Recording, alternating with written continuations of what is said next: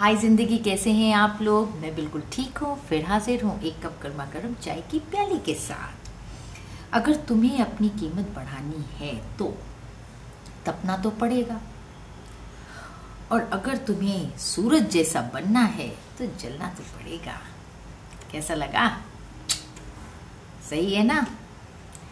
अपना ख्याल रखिए, अपनों का ख्याल रखिए, हमेशा खुश रहिए। Bye till the next time